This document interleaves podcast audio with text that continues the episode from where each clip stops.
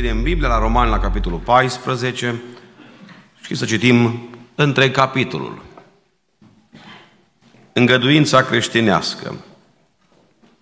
Primiți bine pe cel slab în credință și nu vă apucați la vorbă asupra părerilor îndoielnice. Unul crede că poate să mănânce de toate, pe când altul care este slab nu mănâncă decât verdețuri. Cine mănâncă să nu disprețuiască pe cine nu mănâncă și cine nu mănâncă să nu judece pe cine mănâncă, fiindcă Dumnezeu l-a primit. Cine ești tu care judeci pe robul altuia? Dacă stă în picioare sau cade, este treaba stăpânului său. Totuși, va sta în picioare, căci Domnul are putere să-l întărească pentru ca să stea. Unul socotește o zi mai presus decât alta. Pentru altul, toate zilele sunt la fel. Fiecare să fie deplin încredințat în mintea lui. Cine face deosebire între zile pentru Domnul o face. Cine nu face deosebire între zile pentru Domnul nu o face. Cine mănâncă pentru Domnul mănâncă pentru că aduce mulțumiri lui Dumnezeu. Cine nu mănâncă, pentru Domnul nu mănâncă și aduce și el mulțumiri lui Dumnezeu. În adevăr, nici unul din noi nu trăiește pentru sine și nici unul din noi nu moare pentru sine. Căci dacă trăim, pentru Domnul trăim și dacă murim, pentru Domnul murim. Deci fie că trăim, fie că murim, noi suntem ai Domnului. Căci Hristos pentru aceasta a murit și a înviat ca să aibă stăpânire și peste cei morți și peste cei vii. Dar pentru ce judești tu pe fratele tău? Sau pentru ce disprețuiești tu pe fratele tău? Căci toți ne vom înfățișa înaintea scaunului de judecată a lui Hristos. Fiindcă este scris, pe viața mea mă jur, zice Domnul, că orice genunchi se va pleca înaintea mea și orice limbă va da slavă lui Dumnezeu. Așa că fiecare din noi are să dea socoteală despre sine însuși lui Dumnezeu. Să nu ne mai judecăm, dar unii pe alții, cine, ce mai bine judecați, să nu faceți nimic care să fie pentru fratele vostru o piatră de potinire sau un prilej de păgătuire. Eu știu și sunt încredințat în Domnul Isus că nimic nu este necurat în sine și că un lucru nu este necurat decât pentru cel ce crede că este necurat. Dar dacă faci ca fratele tău să se mâhnească din pricina unei mâncări, nu mai umbli în dragoste. Nu nimici prin mâncarea ta pe acela pentru care a murit Hristos. Nu faceți ca binele vostru să fie grăit de rău. Căci împărăția lui Dumnezeu nu este mâncare și băutură, ci neprihănire, pace și bucurie în Duhul Sfânt. Cine slujește lui Hristos în felul acesta este plăcut lui Dumnezeu și cinstit de oameni. Așadar să urmărim lucrurile care duc la pacea și zidirea noastră. Să nu nimicești pentru mâncare lucrul lui Dumnezeu. Drept vorbind, toate lucrurile sunt curate. Totuși, am mâncat din ele când faptul acesta ajunge pentru altul un prilej de cădere este rău. Bine este să nu mănânci carne, să nu bei vin și să te ferești de orice lucru care poate fi pentru fratele tău un prilej de cădere, de păcătuire sau de slăbire. Încredințarea pe care o ai, păstrează-o pentru tine înaintea lui Dumnezeu. Ferice de cel ce nu se osândește singur în ce găsește bine. Dar cine se îndoiește și mănâncă este osândit, pentru că nu mănâncă din încredințare. Tot ce nu vine din încredințare e păcat. Și aș citi și primul verset din Roman 15. Noi care suntem tari, suntem datori să răbdăm slăbiciunile celor slabi și să nu ne plăcem nouă înșine. Amin. Vă invit să ocupați locurile. Dragi creștini, suntem la casa lui Dumnezeu. Încă o duminică în care putem să ne bucurăm. Am citit un text mai puțin citit în adunările noastre, ne cam rezumăm pe la Evanghelii, unde prea place să predicăm din epistole. Altă chiar am vrut să predic din Romani într-o biserică și m-a întrebat păstorul, ce vrei să predici? Zic, din Romani, capitolul cu tare. Romani? Dar ce predici tu din Romani? Ca și cum Romaniul nu e numai pentru experți. Și nu m-a lăsat. Nu vreau să mă lasă să predic din Romani. Uite că și din Romani, chiar dacă este cea mai grea epistolă, cea mai teologică, și într-adevăr, capitolul ăsta este foarte greu, nu am pretenția că am să-l explorez în mod complet, totuși vreau să vorbesc câteva lucruri. Am spus-o de multe ori aici în uh, biserică, o poezioară pe care o știu de când eram copil, legat de școala vieții, da? Există o școală în care înveți doar dând cu capul de pereți și când ai dat de toți pereți, ești absolvent, ai școala vieții. Vreau să privim în această zi viața cu Dumnezeu ca pe o școală. Noi toți astăzi suntem în școala lui Dumnezeu. Haideți să ne uităm ca la o școală, la viața de credință. Și primul adevăr pe care îl văd aici în textul acesta este unul simplu. Dumnezeu este învățătorul tuturor. Slăvit să fie El. Iar noi toți suntem în procesul învățării.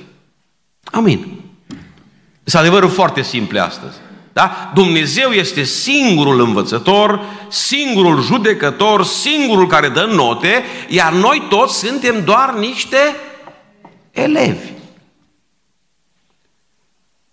Îmi place rugăciunea lui Isaia din Isaia 64, Isaia 64 cu versetul 8, spune cuvântul Domnului, dar Doamne, Tu ești Tatăl nostru, noi suntem lutul, iar Tu olarul care ne-ai întocmit. Suntem cu toții lucrarea mâinilor Tale. Amin. În atelierul acesta Dumnezeu este olarul, iar noi toți, zice Biblia, cu toții suntem doar lut. Suntem doar niște simpli elevi. Știți de ce ne spune Biblia lucrul acesta? Că pare o banalitate, da? În școala vieții Dumnezeu e profesor, noi suntem elevi. Pentru că unii dintre noi se poartă ca niște profesori. Și Dumnezeu ne trage de urechi și spune, mă, și tu ești elev. Pentru ce judești tu și dai tu note? Chiar dacă ești în clasa 12-a, ești tot elev. Chiar dacă te uiți de sus la cel de clasa 1 care învață să numere, și tu ești elev și te chinui cu radicalii sau cu integralele, dar nu ești mai mult decât un elev. Vedeți, cuvântul Domnului din textul acesta ne spune în versetul 6 și versetul 4 Cine ești tu care judeci pe robul altuia? Dacă stă în picioare sau cade, este treaba stăpânului, da? Dumnezeu e stăpân, nu tu sau eu. Sunt doar un simplu ucenic al lui Isus. El este stăpânul care ține oamenii să nu cadă, nu tu sau eu. Da? Continuă cuvântul și ne spune și versetul 6, cine face deosebire între zile pentru Domnul face, da? Domnul e în centru. Cine nu face, pentru Domnul nu face. Eu nu pot să accept că fratele meu care ține zilele altfel, mănâncă altfel, are alte încredințări, chiar îi pentru Domnul. Ăla e anatema. Nu, Domne, și el e tot pentru Domnul. Și Domnul îl crește și pe el. El e mai începător, el e mai slab. Că zice că sunt unii pocăiți slabi. Și avem și din ăștia. Dar, dragii mei, până la urmă, Dumnezeu e în centrul educației noastre spirituale. El ne crește pe toți. Și n-avea tu grijă că se ocupă Dumnezeu de aia de clasa întâia, nu-i treaba ta. Pentru Domnul face, El este stăpân. Și spune cuvântul că Hristos a murit și a înviat ca să aibă stăpânire. Deci nu are nevoie Hristos de asistenți. În școala lui Dumnezeu, El este învățătorul suprem și noi toți suntem niște simpli elevi. Dragii mei, sunt printre noi oameni care chiar cred că au ajuns la desăvârșire. Da, sunt oameni care cred că ei sunt aici în biserică, doar au fost lăsați în viață de Dumnezeu doar ca să fie un exemplu pozitiv. Dar ei nu mai au ce să învețe. Ce să mă învețe pe mine ăsta tânăr? Eu spocăi de 40 de ani. Dragii mei, ăsta e un pericol foarte mare. Se numește mândria spirituală. Mândria spirituală este unul din cele mai puternice păcate din, exist- din planeta asta. Pentru că omul de felul acesta nu va mai învăța. Ori Dumnezeu vrea să înveți. Știți, există elevi aia care râd de ăștia mici. Oh, pe tu nu știi să înmulțești? Tu nu știi tabla mulțirii? Da, pentru că e clasa a doua. Și și eu m-am chinuit cu tabla înmulțirii. Și tu de clasa 12 râzi, oh, tabla înmulțirii, poate astea banalități. Da, dar și ție stremură pantalonii că ai bacalaureatul. Și tu nu știi radicalii, și tu nu știi integralele, și tu nu știi derivatele. Ești și tu până la urmă în școală. Nu te uita de sus la cel care se chinuie cu tabla înmulțirii. că și tu ai în față un bacalaureat sau un examen de anul întâi. Întotdeauna când treci examenele, ți se par ușoare. Da? Și mie îmi vine să râd de aia care dau bacul. Îi văd stresați, trimit bilete. Pă, bacul, pă, bacul e o banalitate. De ce? Că l-am trecut. Dar eu am examenele mele la care tremur. Dar și eu sunt un simplu ucenic în școala Domnului Isus. Domnul să ne binecuvinteze pe toți. El ne învață. Păi frate, oricum există printre noi învățători. Biblia spune că există învățători, oameni pus să învețe. Dar știți ce spune Biblia despre învățători? Iacov 3 cu 1. Fraților, frații mei, să nu fiți mulți învățători. De ce? Că știm, sau știți, că vom primi o judecată. Deci, până la urmă, și învățătorul, el va fi judecat. Eu nu sunt aici ca să vă învăț într-un sens absolut și să vă dau note. Eu sunt aici să vă învăț știind că și eu voi fi evaluat. Deci numai Dumnezeu evaluează. Adică numai Dumnezeu are voie să judece definitoriu. Eu n-am voie să spun ăsta în fundul iadului. N-am voie. Ce vrea că eu pot să învăț, dar și eu învăț știind că voi fi judecat mai aspru. Deci pe mine mă așteaptă un examen. Pe mine învățătorul. Domnul să ne binecuvinteze. Să avem conștiința acestui fapt că noi stăm în fața unor examene și să ne păzească Dumnezeu de mândria spirituală. Nu ești aici pentru că ești desăvârșit, nu ești în biserică pentru a fi reperul adevăratei ortodoxii în sensul adevărat al cuvântului, nu ești tu dreptarul adevărului, ești ca și mine un simplu student în școala lui Dumnezeu. Dacă ai fi desăvârșit, te-ar fi luat Dumnezeu acasă și te-am fi dus cu fanfara pe ultimul drum. Dacă respiri, înseamnă că nu ești desăvârșit. Amin. Ești aici să înveți cuvântul lui Dumnezeu. Oare te vei lăsa învățat? E atât de ușor după mulți ani de pocăință să vii la biserică în mod mecanic și să nu mai primești. Ăla e prea tânăr, ăla e prea uh, țăran, că avem de ăștia care nu înghit mă de la aia cu facultate. Ăsta e prea teologic, ăsta e prea... Și nu mai primești nimic. Și uiți că ești un simplu student și stau în față examenele vieții, grele. Și câtă vreme trăiești, ești în școala marelui profesor Dumnezeu, slăvit să fie El. De asemenea, Pavel spune în 1 Corinteni 11, călcați pe urmele mele. Dar el continuă, întrucât, vezi, și el are o preocupare, eu mă străduiesc să calc pe urmele lui Hristos. Dar nu se uită în urmă foarte mulți, băi, voi ca mine. Eu mă preocup să calc pe urmele lui Hristos, voi după mine. Sunt mai mare, sunt în față, am dreptul să spun asta și sunt domenii în care, fără falsă modestie, pot să vă spun, călcați pe urmele mele. Nu e greșit, dar preocuparea mea cea mai mare să fie alta, să calc pe urmele lui Hristos. El învățător, urmărit să fie numele Domnului. Știți, când eram la facultate erau printre noi asistenți, dar asistenții erau toți studenți. Deci asistentul ăla nu vorbea ca și un, un, un mare cunoscător. Ajuta profesorul și era și el la masterat sau la doctorat. Era un doctorant care să trudea și el cu examenele lui, dar era asistent la anul întâi pentru că avea în degetul mic materia de anul întâi, dar era și el student la doctorat. Cam așa e și cu slujitorii, cam așa e cu toți oamenii care sunt mai vechi în pocăință. Suntem în față, putem să fim un reper pentru alții, dar până la urmă, învățătorul, cel care judecă, singurul care are drept legitim de judecată, de a osândi, de a da verdicte finale, e Dumnezeu glorie Lui. Domnul să ne dea atitudinea asta de simpli asistenți, de simpli învățăcei care stăm și noi în slujba Domnului. Dumnezeu este profesorul, noi toți suntem elevi. Oare în ce clasă ești? Cu ce examene, cum spune aici fratele Flaviu, cu ce temeri te confrunți? Când văd unii oameni că se tem de înălțime, pa când vine să râd. Cunosc pe cineva care tremură genunchi, un păstor când vede o clădire cu 10 etaje, numai când o vede, eu mă cațăr pe ea. Dar am fricile mele pe care nici n-am curaj să vi le spun. Am fricile mele. Ne luptăm fiecare cu niște temeri, cu niște uh, insecurități, nesiguranțe. Avem ale noastre, slăbiciuni, alunecări, căderi. Toți suntem în școala lui Dumnezeu. El este profesorul. El are stăpânire peste biserică. Mai spune ceva versetul 3. Unul ne spune, nu avem voie să evaluăm. Cine ești tu? Ai uitat? Tu nu ești profesor. Tu nu ai dreptul să dai note. Cine ești tu să judeci pe ălalt? Mai slab, e adevărat, e mai slab, Biblia recunoaște, sunt unii slab, dar cine te-a pus pe tine? Și Biblia e aspra aici, cine ești tu? Da? Adică arată-mi legitimația, cine ți-o permis ție să judeci pe alții? Profesorul Dumnezeu, nu tu. Dar în același verset, cuvântul spune, versetul 4, dacă stă în picioare sau cade, este treaba stăpânului.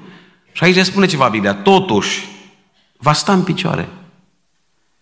Căci Domnul are putere să-l întărească ca să stea. Ce bine că avem profesorul ăsta. Aici, aici cred că Dumnezeu vorbește despre o categorie de oameni care cred că ei țin în picioare pe alții. Și Domnul spune, auzi, stai liniștit, îi slab, îi începător, dar Domnul are putere să-l țină. Nu te teme, nu o să cadă, nu are nevoie de proptele tale.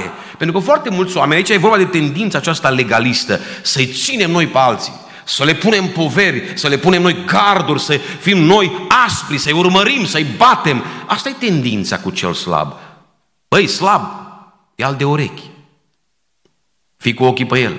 Și Biblia spune, ascultă, pentru ăla slab a murit Isus și Isus are putere să-l țină. Nu-i nevoie de proptele tale legaliste. Nimeni nu poate să țină pe alții, că unii chiar cred că dacă trasează ei, auzeam teoria asta, frate, de cât mai largă calea, mai bine, mai îngustă. Eu nu cred asta. Cumva că, așa, o logică vizuală, dacă cade de pe calea asta, se cadă tot pe cale. Da, o îngustăm și când cade afară, de fapt, e tot pe cale, dar îl păcălim un pic. Dar să fie tot pe cale. Frații mei, Dumnezeu nu are nevoie de croitori de ăștia. Calea lui Dumnezeu e bugă de îngustă. Cum o trasat el așa să rămână. nu e nevoie de ăștia care țin ei pe alții îngustând calea, fiind aspri, mai aspri decât Biblia. Auzi, are Dumnezeu putere să-l țină. Și dragii mei, aud mereu la înfunul acestei biserici un gen de retorică care mă deranjează. Că sunt aici și să corectez. Tinerii ăștia care au primit Duhul Sfânt. Uite-te la ei, frate, ce, uite ce fac, slabi. Ăștia nu, nu au primit Duhul Sfânt, frate. Asta e abureală. Asta nu-i Duhul Sfânt. Bolborosele, abracadabra. Frații mei, opriți-vă cu astfel de afirmații. Oricine ai fi, ăla a primit Duhul Sfânt și chiar dacă e clasa a 8 sau a 9 sau a 10 și e slab, și e copil, și e adolescent, și e tânăr, și vrea să se căsătorească și să luptă cu poftele, ascultă-mă, în el locuiește Duhul Sfânt. Și Duhul Sfânt poate să-l țină. Nu vă mai îndoiți voi. Nu mai dați voi verdicte, voi învățătorii. Nu dați, pentru că și tu ai fost cândva așa. Dumnezeu să ne binecuvinteze. Din păcate uităm că suntem elevi și că am fost și noi clasa întâia. Cineva cerea o sândire a unui slujitor aici în biserică pentru unul din copii, toți așa aspri, frate, cu tare. Și am zis, frate, stai un pic. M-am gândit eu așa, zic, unde eram eu când aveam vârsta asta? Unde e și băiatul ăsta? Exact acolo. Păi nici eu la vârsta lui n-am fost pucăit. Și eu eram exact așa. Și-a făcut Dumnezeu păstor. Dar uităm că am fost în clasa întâia. Ne purtăm ca niște mari guru spirituali. Frate, ăsta tânăr trebuie... Păi stai frate, că e clasa întâia. N-are Duhul Sfânt, bal are. Dar e clasa întâia. Și nu-i treaba ta să-l ții și să-i dai verdicte că ăsta nu-i, ăsta îi. Dumnezeu i-a ales, i-a născut din nou, i-a botezat cu Duhul Sfânt, îs copii, îs tineri și nu-i treaba ta. Și vreau să spun ce o zis Biblia, stai liniștit. Dumnezeu o să-l țină în picioare. Aleluia. El e profesorul. Și asistenții ăștia, jandarmii ăștia, să-și vadă de treabă. Că Dumnezeu nu are nevoie de așa ceva. El a zis că poate să-i țină și pe ea slab. Că și eu am avut tendința în viață mereu, mă, ăsta nu are nicio șansă. Au fost membri despre care am crezut că ăștia nu sunt mântuiți. Și am văzut că pulsează viața în ei. Foarte slabi unii. La unii am crezut că nu există reabilitare. Dar mi-a dat Dumnezeu lecții foarte frumoase în viață. Am văzut reabilitare, am văzut schimbare, am văzut că Duhul Sfânt mișcă în vieți dărâmate, slabe, unde este încă păcat, dar Duhul Domnului încă e acolo, încă lucrează, încă mustră. Slăvit să fie Domnul. Are putere profesorul să-i țină în picioare, stați liniștiți. Dumnezeu nu are nevoie de jandarmi. De fapt, atitudinea acestor oameni nu e una bună. Că în Galaten găsim oameni care au impresia că e nevoie de ajutorul lor și zic ei, mă, nu-i destul Hristos, trebuie tăierea împrejur. Așa cum și astăzi sunt mulți care pun lângă Hristos nașterea de copii, ținuta, muzica nu știu care și încearcă oamenii să facă ei o cale mai nu știu cum. Și zice Pavel, mă, fraților, e destul Hristos, tăierea împrejur nu mai trebuie. Dar erau în biserică oameni care uh, aveau o aparență de spiritualitate, frate. Păi nu, trebuie și tăierea. O aparență de îngustime, de conservatorism. Păi trebuie și asta. Și Pavel spune, frații mei, ăștia nu sunt cu gând bun, plin de râvnă. Ăștia nu au o motivație bună. Galaten, capitolul 4, capitolul 5, cuvântul ne spune în multe rânduri acolo despre lucrul acesta, că unii oameni au o atitudine greșită. Voi care voiți să fiți socotiți, neprihăniți prin lege, v-ați despărțit de Hristos, ați căzut din har. Când pui lângă Hristos orice altceva, ai căzut din har. Când vii tu să îngustezi calea, de fapt ai căzut tu. Că n-ai niciun drept să o îngustezi tu. În Galateni, în Galatia, ei doreau să îngusteze calea. Nu numai Hristos, frate, și tăierea. Hai să mai punem o povară. O zis Pavel, nu, e destul. Nu-i nevoie. Galateni 5 cu 4, mergem mai departe. Voi alergați bine, cine v-a tăiat calea ca să n-ascultați de adevăr? De fapt, ăștia fac pagubă. Legalismul face pagube. Orice punem alături de Hristos este o catastrofă. Mântuirea este prin Domnul Isus Hristos. Nu prin Hristos și regulile pe care le pun unii din râvnă proprie și fondate subțire sau nefondate biblic. Mai departe, spune cuvântul aici, în Galaten, capitolul 5, versetul 10, Eu cu privire la voi am în Domnul încrederea că nu gândiți altfel, dar cel ce vă tulbură va purta o sânda, oricine ar fi el. Știți până unde merge Pavel? Pavel nu este dur întotdeauna, uneori e ca o doică. Știți când este cel mai aspru Pavel în Biblie? Când vorbește cu ăștia, schilodească-se odată cei ce vă tulbură. Se referă la ăștia cu tăierea. Schilodească-se odată cei ce vă tulbură. Pentru că, de fapt, oamenii ăștia, crezând că ei ajută pe alții să rămână pe calea îngustă, de fapt îi strică calea lui Dumnezeu. Poate pare ciudat, dar așa se poartă Pavel cu cei care întotdeauna există tendința asta în toate epocile istoriei bisericii. Oameni care cred că ei duc ceva în plus. Frate, nu numai atât, o aparență de sfințenie, o aparență de îngustime nefondată biblic. Frate, trebuie și tăierea împrejur. Și Pavel este foarte aspru, știind că ăștia a cresc unde lemnul de tot. Și el dă, de fapt, un, un, o explicație. De fapt, ăștia nu splin de râvnă față de voi din sinceritate, spune el, lămurind lucrurile în Galateni, în capitolul 4 cu 17. Nu cu gând bun sunt plini de râvnă ei pentru voi, ci vor să vă dezlipească de noi ca să fiți plini de râvnă față de ei. Sunt oameni cărora le place să controleze pe alții. Să fii tu ucenicul lui, să fii tu sclavul lui, să-ți controleze psihicul, să-ți controleze viața, să-ți pună poveri. Oameni care cred că ei sunt învățători și pot ei să pună poveri, mai mult decât o pus Hristos. Domnul să ne păzească de asta. Oamenii care cred că trebuie să proptească ei împărăția, să proptească ei pe alții.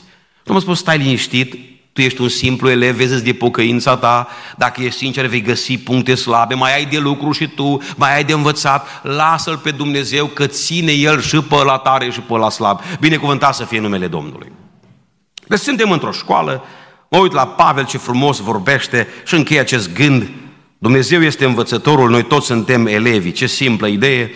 Și totuși avem nevoie de asta să mai ne amintim încă o dată. Zice Pavel în Filipeni, în capitolul 3, cu versetul 12, nu că am și câștigat premiul. Cum, Pavel, tu ești apostol? Nu, nu sunt premiant. Nu am câștigat premiul, n-am ajuns de săvârșit. Păi dacă Pavel nu a fost de săvârșit, ești tu și eu?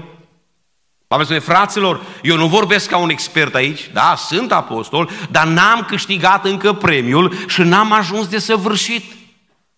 Ce fac? Deci alerg și eu înainte căutând să-L apuc pe Hristos. Binecuvântat să fie Domnul. Dumnezeu să ne dea și nouă atitudinea asta. Dragii mei, ce mai înțeleg eu din textul acesta? Un alt gând, tot simplu, tot frumos. Școala lui Dumnezeu, înțeleg eu din textul citit, este organizată pe niveluri, pe clase, nu? Iarăși o banalitate. Și totuși nu înțelegem în profunzime această realitate. Da? Clasa, clasele în școala lui Dumnezeu sunt organizate ca la școală. Clasa 1, clasa a doua. Ce cuvântul? Primiți bine pe cel slab. Deci există oameni slabi. Repet. Există oameni de clasa 1. Primiți bine pe cel slab în credință. Versetul 2. Unul crede că poate să mănânce de toate. Ăsta e la clasă mai mare, clasa 12. Altul care este slab. Crede că nu poate să mănânce decât verdețuri. Adică Biblia spune clar, există niveluri, există diferențe. Unul e mai tare, mănâncă de toate și unul mai slab, nu mănâncă numai verdețuri. Da, asta e. Biblia zice că ăștia cu verdețurile sunt mai slabi. Și fizic și spiritual. Versetul 5. Unul socotește o zi mai presus decât alta. Da? Oameni foarte uh, superstițioși cumva, scrupuloși, religioși, cu zile, cu complicații. Altul zice că toate zilele sunt la fel. Dar ăștia toți sunt mântuiți. Ăștia toți sunt în biserică, ăștia toți sunt în cursa de alergare, ăștia toți sunt în școala lui Dumnezeu. Dar școala lui Dumnezeu este pe niveluri. Vreau să punctez câteva lucruri, deja am menționat întreagăt. În primul rând, dragii mei, revin la versetul 3. Și când cine, nu mănânc, cine mănâncă, aici e un verset foarte important asta, cine mănâncă să nu disprețuiască pe cine nu mănâncă. Și cine nu mănâncă să nu judece pe cel ce mănâncă. Auziți, fiindcă Dumnezeu l-a primit. În mintea celui care este uh, care judecă este inacceptabil. Nu se poate. Cine mănâncă carne, ăsta nu-i mântuit. Asta credeau ei. Și vine Pavel spune, frate, lasă-l în pace că și ăla care mănâncă carne este primit de Dumnezeu. Adică faptul că noi considerăm că unii oameni nu sunt cum trebuie, că sunt mai slabi, nu înseamnă că nu sunt mântuiți. Da? Și asta e o primă idee. A fi slab sau imatur nu înseamnă a fi căzut. Înțelege, repet, legat de tineret, de oameni pe care îi vedem noi, păi frate, unde e lucrarea Duhului Sfânt în ei? E acolo, dar e clasa întâia. Faptul că este imatur nu înseamnă că e nemântuit sau că e căzut. Este doar imatur. Și biserica, asta îmi spune Roman 14, trebuie să aibă încăduință pentru cei imaturi. Altfel nu vom avea un context favorabil creșterii spirituale. Biserica nu-i poliție, biserica nu-i jandarmerie, biserica nu-i armată. Le spune, fiți îngăduitori și primiți bine pe cel slab. Așa scrie frații mei. Primiți bine pe cel slab. Nu e normal să dăm în cap oamenilor slabi, să-i condamnăm. Bine spune, auzi, Domnul a primit și pe el. Că unii sunt așa de sfinți că nu concep că și alții pot să intre în rai cu ei. Știți, celebra, celebrul video viralizat cu acel frate care nu-i de acord să stea în rai cu aia care beau cafea. Na, dacă ajunge el, o să fie surprins că intrăm și noi ăștia care bem cafea. Nu sunt de acord, zice el, să stau în rai lângă ăla care o bău cafea. Na, dacă nu ești de acord, nu intra, frate. Sigur, ăștia cu cafea vor intra. Deci sunt oameni care nu concep că și alții pot fi mântuiți. Le spune, auzi, frate, chiar dacă tu îl consideri slab, sau îl disprețuiești, sau îl judeci, Domnul l-a primit. A fi imatur nu înseamnă a fi căzut. Nu înseamnă a fi lepădat, a fi nemântuit. E doar imatur. Are tot dreptul să-și trăiască vârsta. Care dintre voi vă bateți copiii că sunt prea mici. Nu? Râdeți. Dar în biserică de ce facem asta? Păi el săracul e bebeluș, el e cu pampersul, lasă-l așa, atât are. Peste 10 ani nădăjduim că o să fie și el ca tine. Îi luăm de urechi, îi ba, bă, slăbănogule, dar auzi mă, îi copil în Domnul Isus Hristos. Lasă-l să fie copil și să crească. Primiți bine pe cei care sunt copii, pe cei slabi, zice Biblia aici. Și biserica trebuie să fie acel context, acea școală în care omul este lăsat să învețe, să numere, să învețe să adune, să învețe tabla mulțirii, cu îngăduință, frate, că și tu ai învățat tabla mulțirii. Domnul să ne binecuvinteze. De asemenea, spune cum aici, nu disprețui pe cel mai, mai începător. Nu te uita de sus. Cine ești tu să disprețuiești pe cel care mănâncă sau nu mănâncă? Nu disprețui. E și o atitudine, frații mei. Nu numai că îl primesc bine, nu numai că îl încurajez, și atitudinea nu te uita cu dispreț. Mai amintesc de fratele Lazar din Morhanci, scriu despre Dumnealui o carte acum și chiar am terminat capitolul. Spuneau frații bătrâni pe care am intervievat la Borhanci aici aproape că ori de câte ori veneau tinerii la mărturisire, fratele Lazar plângea cu ei. Nu-i lua de urechi, nu-i trosnea, mă, nemernicule, cum ai putut să faci asta? Măi, tu mergi în iad. O să că plângea el un bătrânel care să plângă el, când tinerii mărturisea, el plângea. Plângea de dragul lor, de mila lor, din compasiune pentru ei. Ăștia sunt părinții spirituali ai bisericii, nu ăia care ciomăgesc. Să-ți fie milă de cel slab. Cineva a venit la mărturisire, bineînțeles că nu vă dau detalii, și după ce mi-au zis câte mi-au zis că frate, nu mă dai afară. Am zis, nu, Atâta știa. Mă duc la el și îmi dă. Asta să însemne pastorația?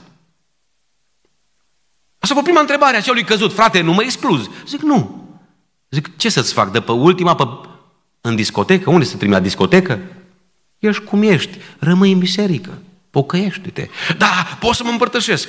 Dacă simți că Domnul te-a iertat, împărtășește-te. Vezi, s-o temut de par. Primul lucru, ăsta îmi dă în cap. Și au fost surprins că am spus, auzi, rămâi în biserică și încearcă să te reabilitezi. Că Dumnezeu are milă și de oameni ca tine. Avem de învățat aici, mai este. De-aia predicăm și le predicăm și nouă. Cuvântul Domnului este foarte adânc și taie în toate direcțiile. Primiți bine pe cel slab. Nu disprețuiți pe cel slab spiritual. Și tu ai fost cândva slab. Repet, când văd pe unii care mai cad dintre tine și oamenii cer o sândă, mă aduc aminte cum am fost eu, frații mei. Am avut alunecări. Am avut în adolescență, am avut după botezul în apă, am avut după botezul cu Duhul Sfânt. Păi se poate, da. Și Hristos m-a ridicat. Și prin asta nu încurajez păcatul. Dar eu însumi am căzut și m-am dus la alții și m-au ridicat și mi-a mărturisit păcatul. Și au fost după botez. Și au fost cum au fost. Dar Dumnezeu s-a îndurat și de mine că am fost slab. Domnul să ne binecuvinteze. Nu disprețui. A fi imatur nu înseamnă să fii mort. Dragii mei, vă rog frumos, nu vă așteptați ca un copil de 16 ani să fie matur ca unul de 40, că nu se poate. Oamenii, nu se poate. Maturizarea întotdeauna vine treptat, este un proces. Și trebuie să avem răbdare cu cei care sunt mai slăbuți și mai înceți pe calea pocăinței. Acum, din Roman 14, aici înțeleg Exemplu, versetul 15. Dar dacă faci ca fratele tău să se mâhnească din pricina unei mâncări, nu mai umbli în dragoste, nu nimici prin mâncarea ta pe acela pentru care a murit Hristos. Aici mai este un adevăr. Vine și spune ăla care e mai matur. Bă, dar ce cu ăsta, mă? Ăsta e copil spiritual. Ba, domne, mănâncă în fața lui. Să se maturizeze odată. Păi cum mă tu te potignești în de astea? Păi tu ești copil, mă, dar maturizează-te odată. Pe cum, n-am voie să mănânc carne? Băi, de ciudă mănânc carne în fața lui. Și spune Pavel, mă, nu-i bine. El atâta poate. Ăsta se poticnește în mod autentic și ăsta merge înapoi la idoli. Mai bine nu mănânci tu. Eu sunt încredințat că pot să mănânc de toate, zice Pavel. Eu sunt matur, eu sunt de plin încredințat că mănânc tot ce mișcă. Și și eu mănânc de toate. Am mâncat și crocodil, am mâncat, încă n-am mâncat câine și pisică la chinezi, dar de toate am mâncat. Sunt oameni care, așa din punct de vedere spiritual, aia nu, scrupuloși, să potignesc în aia, să potignesc în aia.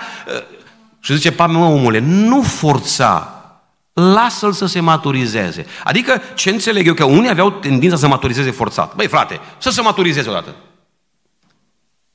Este absurd ce gândești tu, ești imatur, ești copil, schimbă-te. Dar nu poate. Și Pavel spune, frate, nu nimici încercând să maturizezi forțat. Aici mai învăț ceva despre școală. Nu încerca maturizare cu forța. Există unii care se ocupă de agricultură și ar ști să spună mai multe ca mine. Acum, dacă vrei să coci o roșie în solar, ai dat niște substanțe și a doua zi roșie îl duci la piață. Și te uiți, măi, dar ce coaptă îi. Și când o guști, n-are gust, că e forțată coacerea. Aia nu-i roșie aia coaptă toată vara, pe vrej, o băgat țiringa sau ce-o băgat azot, a doua zi coaptă și ți-o vândut o ție, dar e colorant. Ea n-are gust, că s-o forțat coacerea. E, unii oameni încearcă maturizare cu forța. Frate, să se maturizezi odată. Păi e absurd ce crede el. Cum să te potignești în astea? Păi uite că se pot. Așa e el. E autentic, e natural. Și am un sfat, să nu forțați nici maturizarea proprie, nici maturizarea altora. Nu încerca să trageți copiii de urechi să crească mai repede, că nu se poate. Și spune cuvântul, noi cei tari suntem datori să răbdăm. Dragii mei, formarea oricărui om se face cu răbdare. Chiar cu copiii tăi, sunt părinți inflexibili. Frate, uite copilul meu să joacă pe... Păi, soră, și eu m-am jucat când am fost ca el. Mă pui să-i zic, frate, zi! Îmi spunea câte unul, zic că, păi, soră, ce să zic, că și eu m-am jucat ca și el când am fost. Erau jocuri pe calculator și și eu m-am jucat până și a avut Dumnezeu răbdare cu mine. Și spun astea făcându-mă vulnerabil ca să înțelegeți că oamenii nu devin peste noapte uh, proroci, evangeliști, păstori. Toți am fost tineri, toți am avut slăbiciuni și cineva a avut răbdare cu noi. Eu tot mă întreb câtă răbdare a avut pastorul Iosivanca. Dacă n-am fost la el de zeci de ori la mărturisire, iară vii, iară vin, frate. Și nu m-a scos afară. Nu m-a scos afară. Și la bunicul meu mergeam, care era păstor, mai vorbeam cu tatăl meu, cu alți frați. Și au avut răbdare. De ce să nu avem și noi răbdare cu alții mai slabi? Domnul să ne binecuvinteze. Nu încerca maturizare cu forța. Sunt oameni care se pocăiesc și aici, din nou, vreau să punctez ceva și încearcă așa un fel de maturizare de asta într-un an. Oameni care se pocăiesc îmbrățișează o formă foarte strictă a pocăinței, crezând că asta maturizează. Da, și dintr-o dată el e pocăit de un an, dar are, e mai, mai pocăit ca noi. Spunea mie cineva, frate, pocăința nu mai e ca o dinioară. Și dădea el de mână și disprețuia chiar biserica noastră, că suntem libertini. Și zic, mă, tinere, din câte știu eu, al altă tu erai catolic. Te-ai pocăit acum doi ani, taci din gură. Am îmbrățișat o formă foarte strictă, și eu crezut că dacă intră direct pe calea cea mai îngustă, e și matur spiritual și nu prea e matur. E doar îngust. Maturitatea e altceva. Da? Eu când mă pocăiesc, frate, nu ca pocăiță, eu mă pocăiesc cum trebuie. Și din start devine un om arogant, un om mândru, care crede că un soi de ultraconservatorism este un supliment sau un locuitor pentru maturizare. Maturizarea întotdeauna vine în timp. Și a îmbrățișa o formă extrem de strictă nu înseamnă maturizare. E doar o formă. Maturizarea durează și la tine, ca și la mine. Domnul să ne binecuvinteze. Asta e una dintre extreme, oameni care încearcă, da, ca și cu roșia asta forțată, să dea azot să se roșească mâine și să arate, dar nu-i gust. Și să știți că oamenii ăștia n-au gust, au numai culoare. Însă există și extrema cealaltă, să credem că în pocăință maturizarea vine cu vârsta, cei tineri sunt imaturi, cei bătrâni sunt maturi. Ori Biblia nu spune asta. Nu se suprapun vârstele spirituale cu vârstele biologice. Din potrivă, cuvântul ne spune de atâtea ori despre oameni care au căzut examenele vieții. Iov, capitolul 32, ne spune Elihu acolo, versetul 6 și continuă până la 9, și Elihu, fiul lui Barachel din Buz, a luat cuvântul și a zis, eu sunt tânăr și voi sunteți bătrâni, de aceea m-am temut și m-am ferit să vă arăt gândul meu. Eu îmi ziceam să vorbească bătrânețea, mare număr de ani, să învețe pe alții înțelepciunea, dar de fapt, în om, Duhul, suflarea celui atotputernic dă priceperea. Nu vârsta aduce înțelepciunea, nu bătrânețea te face în stare să judeci, zice el aici. Deci, maturizarea spirituală are legătură cu cât de repede învățăm lecțiile Duhului Sfânt. Amin. Nu uitați, maturizarea spirituală are legătură cu cât de repede a, a, primim și învățăm lecțiile lui Dumnezeu. Sunt oameni care cad examenele vieții repetat. Spune Ieremia că a mers în casa olarului și vasul nu izbutise. Poți să fii în vârstă și să fi căzut examenele vieții. Și sunt astfel de oameni care pretind că sunt maturi datorită vârstei, numărului mare de ani petrecuți pe calea pocăinței, dar totuși sunt imaturi spiritual. Când eram copii, mi-am că așa era politica comunistă, era un pic mai mult asprime, îi lăsa repetenți pe unii. Și când eram eu în clasa întâi, aveam câte un măgar de la de clasa a patra. Zicea măgarul între oi, era cu un cap mai mare ca toți. Rămăsese repetent de două, trei ori, erau foarte umiliți copii atunci, acum nu se mai practică asta. Și nici nu a fost un lucru bun. E, cam așa sunt unii în pocăință, ca măgarul între oi, el e mare, dar e mic. El e tot clasa întâia, dar o crescut numai biologic. Copilul a repetent, căzut la examene, dar care o crescut, era măroc, era cât un om, ne bătea pe toți. Dar el era săracul la, el era tot la tabla adunării și a înmulțirii. Nu, nu putea depăși. Era repetent. Dragii mei, e foarte important să adoptăm lecțiile Duhului în viață, să învățăm lecțiile lui Dumnezeu, că putem să fim mulți ani în biserică și totuși clasa întâi. Domnul să ne binecuvinteze, să ne maturizăm la timp. Acum, încă ceva legat de asta, cele două ispite vreau să le punctez. Există oameni mai scrupuloși, există oameni mai liberi în gândire între noi și întotdeauna vor fi. Nu-mi place cuvântul ăsta conservator, este abuzat, e folosit în toate felurile, nu-i folosit corect. Conservator este altceva. Da? Uneori folosim cuvântul conservator în loc de fundamentalist, conservator în loc de tradițional, nu? Suntem conservatori sau tradiționali până la urmă, că sunt termen foarte greu de discernut. Și la noi, tot, cu cât ești mai conservator, ești mai pocăit. Asta e ideea, cât ești mai strict, ești mai aproape de Domnul. Dragii mei, există oameni mai liberi și există oameni mai stricți sau mai scrupuloși, cu reguli mai multe între noi. Zice cuvântul așa, cine mănâncă să nu disprețuiască. Da? Cei mai liberi, cei care au libertăți mai mari, de obicei disprețuiesc. Asta e semn. Cel care nu mănâncă, la strict, scrupulos. Ce Biblia că judecă. Deci unii disprețuiesc, alții judecă. Și Biblia spune, nu disprețui, nu judeca. Dacă tu ești o persoană mai liberă în Hristos, ai anumite libertăți, nu disprețui pe ăla care îi îngust. Că asta, te bă, ăsta e fanatic, mă. Și îl disprețuiești.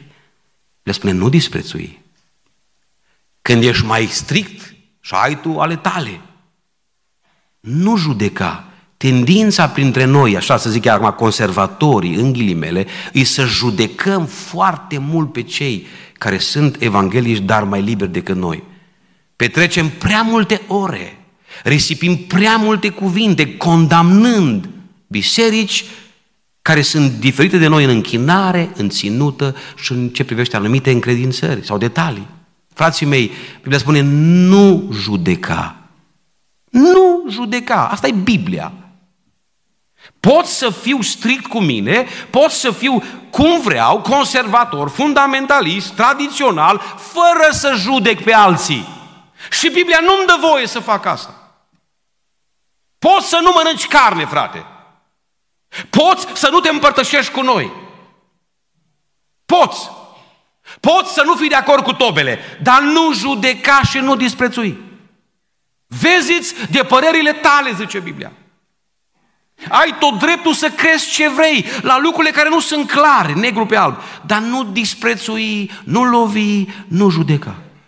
Țineți părerile pentru tine. Domnul să ne ajute. Dacă vom face așa, biserica va funcționa mult mai bine. Nu disprețui, nu judeca. Ești mai strict, Domnul să te binecuvinteze, dar nu judeca. Ești mai liber, nu disprețui pe cel care își face multe legișoare. Așa îl înțelege el pe Dumnezeu. Și Domnul să ne binecuvinteze pe toți. Ma câteva gânduri în încheiere. Totuși, da, suntem diferiți. Gândim diferit în anumite privințe, dar care este totuși semnul maturității? Unde ar trebui să ajungem? Îl răbdăm și pe ăla cu Pampers, îl mângâiem și pe ăla de clasa a doua, dar totuși unde ar trebui să ajungem? Ce înseamnă maturitate în Biblie? Semnele maturității. De unde știm că suntem aproape de graduare? Și când am spus că la graduare plecăm din lume, poate că n-am vrea să fim aproape. Biblia spune, de exemplu, în versetul 5, versetul 14, 23, următorul lucru. Unul socotește o zi mai presus decât alta, pentru altul toate zilele sunt la fel. Fiecare să fie cum? De plin încredințat în mintea lui. Semnul maturității este oarecum stabilitatea. Fii de plin încredințat. Sunt oameni instabili, care nu știu ce cred. Se simt vinovați, aude o predică de la unul mai nu știu cum, bă, e păcat. După aia aude la altul, nu, nu-i păcat. Și face un lucru fără să fie convins și se simte vinovat. Și trăiește sub condamnare. Nu, ăsta e copil. Ăsta e semnul imaturității. Să n-ai încredințări și principii clare, să fii bătut de vânturi, să nu fii deplin încredințat în ceea ce știi și crezi și să te simți vinovat pentru lucrul la care nu știi, îs, nu Pavel spune, fraților, fiecare să fie deplin încredințat. Asta e maturitatea, să știi ce crezi. Și pe mine nu mă pot convinge o mie în anumite privințe. Zică ce vrea. Domnule, eu așa cred și nu mă mut de aici. Semnul maturității este stabilitatea în doctrină, stabilitatea în încredințare. Știu ce cred. Imaturitatea este condamnarea asta. Ă, fac, dar nu sunt sigur că e bine, zice Pavel, mănânc, dar în același timp am auzit pe ăștia care nu mănâncă, că nu-i voie, mă simt vinovat. Păi dacă mănânci și te simți vinovat, păcătuiești. Asta spune Pavel. Fii de plin încredințat și respectă ceea ce gândești. Nu fi cu două măsuri, nu fi labil, nu fi influențabil. Același lucru îl spune Pavel și în alte versete, tot aici. Continuă el, versetul 23, versetul 14, dar vreau să merg la 14, spune, eu știu și sunt încredințat în Hristos că nimic nu este necurat în sine. Deci Pavel nu negociază. Băi, slab, dar eu știu sigur că nu-i păcat să mănânc carne. Pe mine nu mă mută nimeni de aici. Mă de un profesor de la teologie care striga cât îl ținea gura în clasă pentru mine și a spus numele lui, cine mănâncă carne merge în iad. Dar nu m-am trem- n-am tremurat deloc. Eu cum am fost un pic mai cu gura mare, am și zis pe loc. Dar domn profesor, cum rămâne cu Isus, cum mânca pește? Nici el nu intră în rai. Sunt oameni care încearcă ei să, să aducă, domne, trasează ei o calea lor. Cine mănâncă carne merge în ea, dar să mă auzit cu urechile mele. Frate, stai liniștit, Iisus o mânca pește, eu mănânc și porc și mă duc în rai. Fii de plin în credința.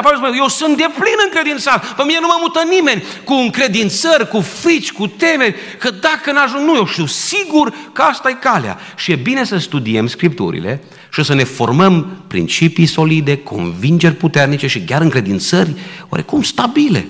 Asta înseamnă maturitate. Ce crezi despre asta? Păi nu știu, frate. Domnul să ne binecuvinteze.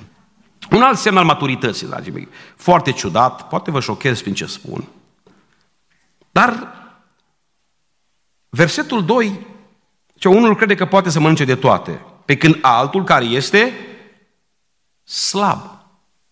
Deci Pavel spune care e maturitatea. Maturitatea este libertatea.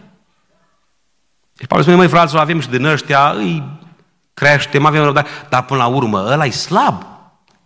Vedeți, este un pic diferit de cum gândim noi în mediul pentecostal. Omul matur e cel mai îngust. Cu cât ești mai îngust, cu atât ești mai pocăit.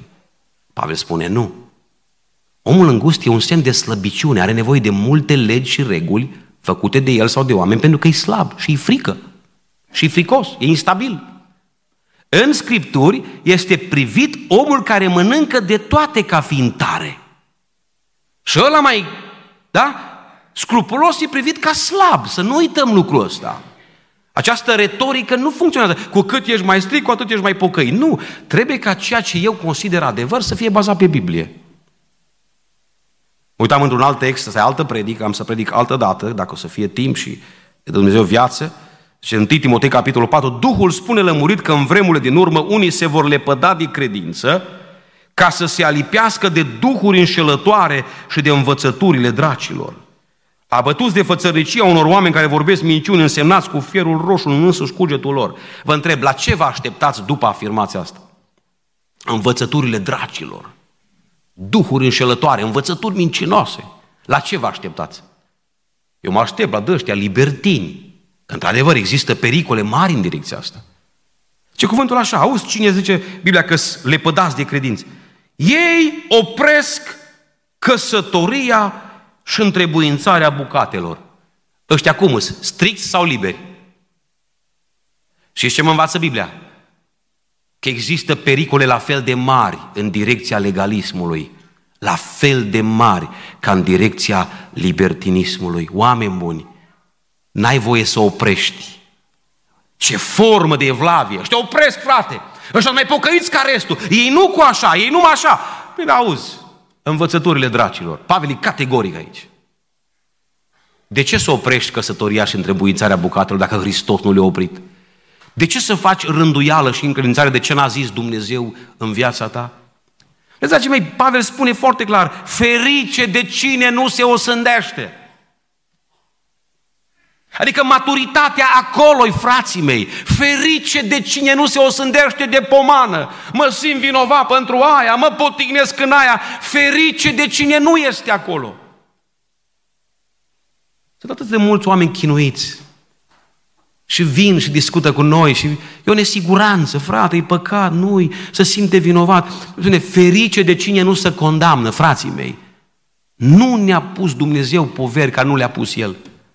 Ne condamnăm singuri, adăugăm la Evanghelie, crezând că îngustând e mai bine. Și spune Pavel, în direcția asta, e la fel de îngros întunericul ca și în direcția aia altă. Învățăturile dracilor, n-ai voie să oprești ce n-a oprit Biblia. Așadar, învățăturile dracilor nu sunt numai la aia care cunună homosexuali.